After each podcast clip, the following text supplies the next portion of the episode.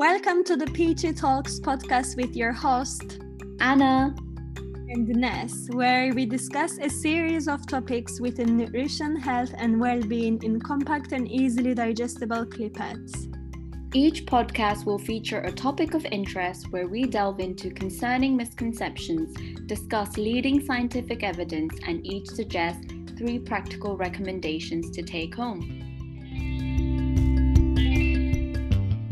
Hi everyone, welcome back to the seventh episode of Peachy Talks. This week's topic is eating disorders, which are responsible for more loss of life than any other mental health condition, and unfortunately are becoming increasingly more common.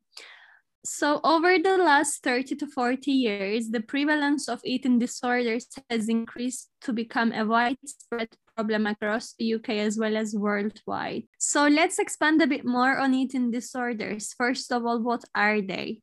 Eating disorders are illnesses in which people experience severe disturbances in their eating behaviors and related thoughts and emotions. People with eating disorders typically become preoccupied with food and their body weight and the body image as well. Exactly. Eating disorders are serious and life threatening mental illnesses that can affect anyone, regardless of age, race, gender identity, sexual orientation, or background. Statistics show that eating disorders affect at least 9% of the population worldwide, and UK research suggests that between 1.25 and 3.4 million people are affected by an eating disorder. To your surprise, around 25% of those affected are male. Eating disorders are most common in individuals aged between 16 and 40. On another note, Anna, according to the research, individuals who have family members with eating disorders are more likely to develop eating disorders themselves when um, compared to individuals who have no family history of these illnesses. That's absolutely true, Ness. So let me talk you through various types of eating disorders, starting with the most common being anorexia nervosa, also most commonly known as anorexia. People with anorexia may see themselves as overweight, even when they are dangerously underweight people with anorexia typically weigh themselves repeatedly, severely restrict their amount of food that they eat, and often exercise excessively, and or may also force themselves to vomit or use laxatives in order to lose weight. Anorexia has the highest mortality rate of any mental disorder.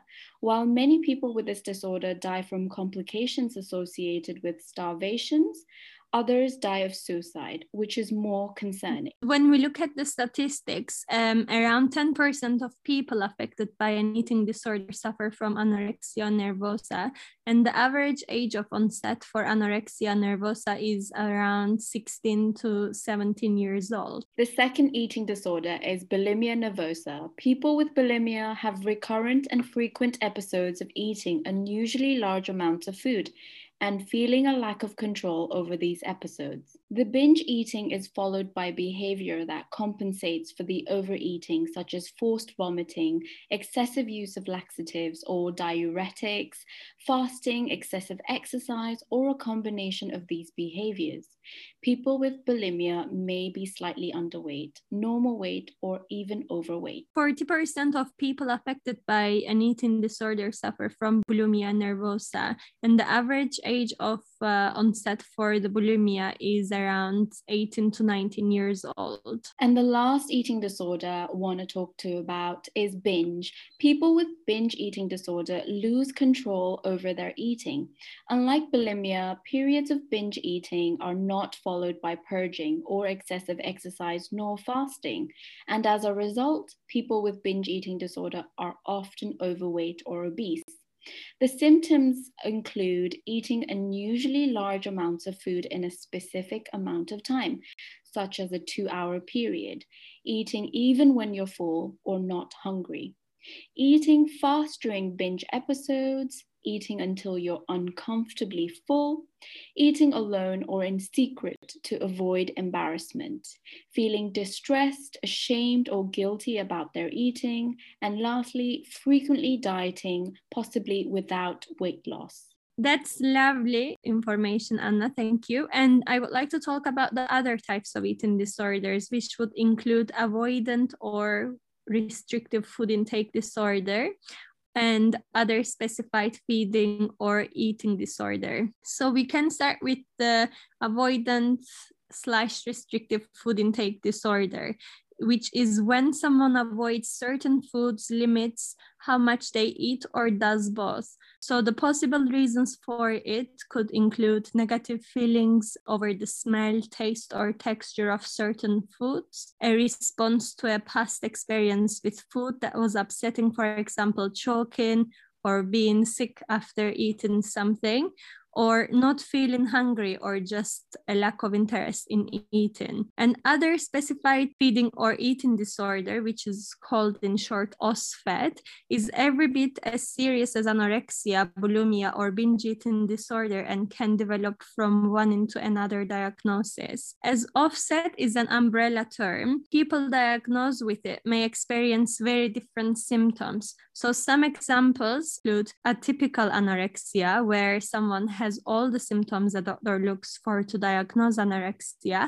except their weight remains within a normal range. The second one could be bulimia nervosa of low frequency and or limited duration, where someone has all of the symptoms of bulimia except the binge or purge cycles don't happen as often or over as long a period of this as doctors would expect. And binge eating disorder of low frequency and or limited duration where someone has all of the symptoms of binge eating disorder as you have described earlier except the binges don't happen as often or over as long a period of time as doctors would expect. And the other factors could be the purging disorder where someone purges for example by being sick or using laxatives to affect their weight or shape, but this isn't as part of binge or purge cycles.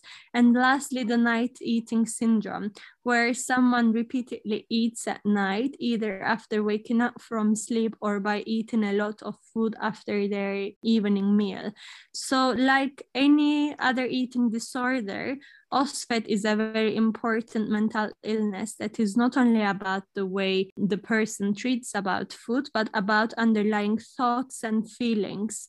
And the eating disorder may be a way of coping with these thoughts or a way of feeling in control. So, after discussing eating disorders, I can hear some of our listeners be asking how are these eating disorders are being treated or is it possible to recover from eating disorders?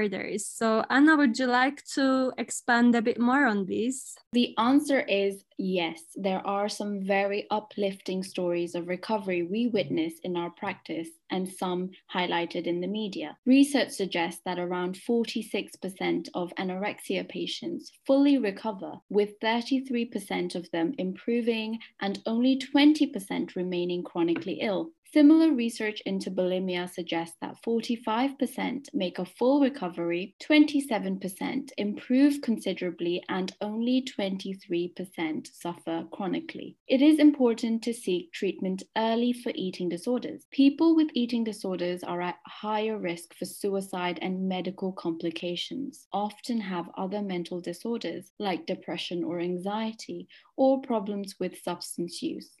But fear not, complete recovery is possible. Amazing. Thank you for the interesting facts, Anna. And whenever we hear such uplifted success stories from individuals, we feel enormously happy as well. And yes, definitely recovery is uh, possible with the holistic treatment approach. So, in the cases like eating disorders, treatment plans are tailored to individual needs and may include more than one of the following, such as individual group and or family psychotherapy medical care and monitoring, nutritional counseling, and medications. So, to sum up our session for today, we would like to give recommendations to you. I hope that this episode has been useful for the listeners. As I practice intuitive eating and mindful approaches with clients of eating behaviors, my only recommendation this week is to raise awareness on eating disorders.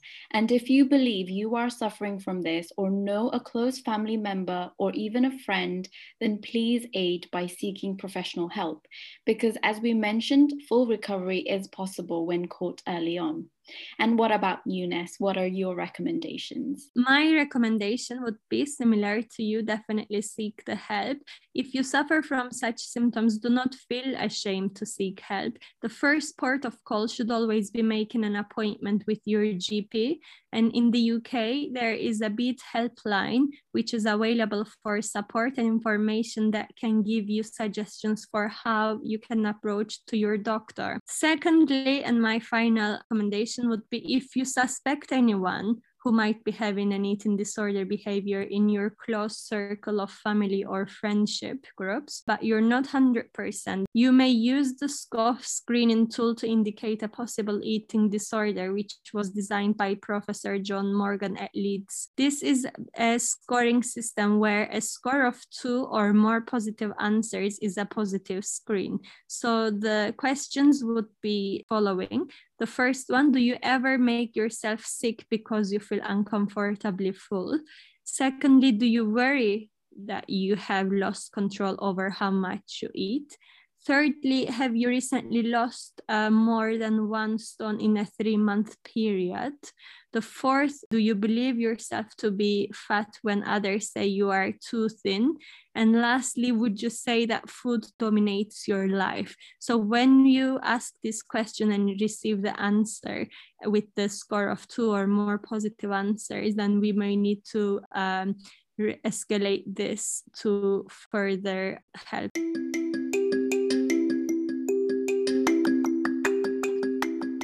We want to thank all of our listeners for joining us today. We hope that you enjoyed today's episode. And next week, we will talk about water and hydration. So stay tuned. And once again, if you have any questions or want help with eating disorders, then send us a message on our social media page, Instagram at peachy.talks, and we will try to help you to get the right assistance. With that said, have a wonderful weekend, everyone. Hashtag stay peachy. Stay healthy.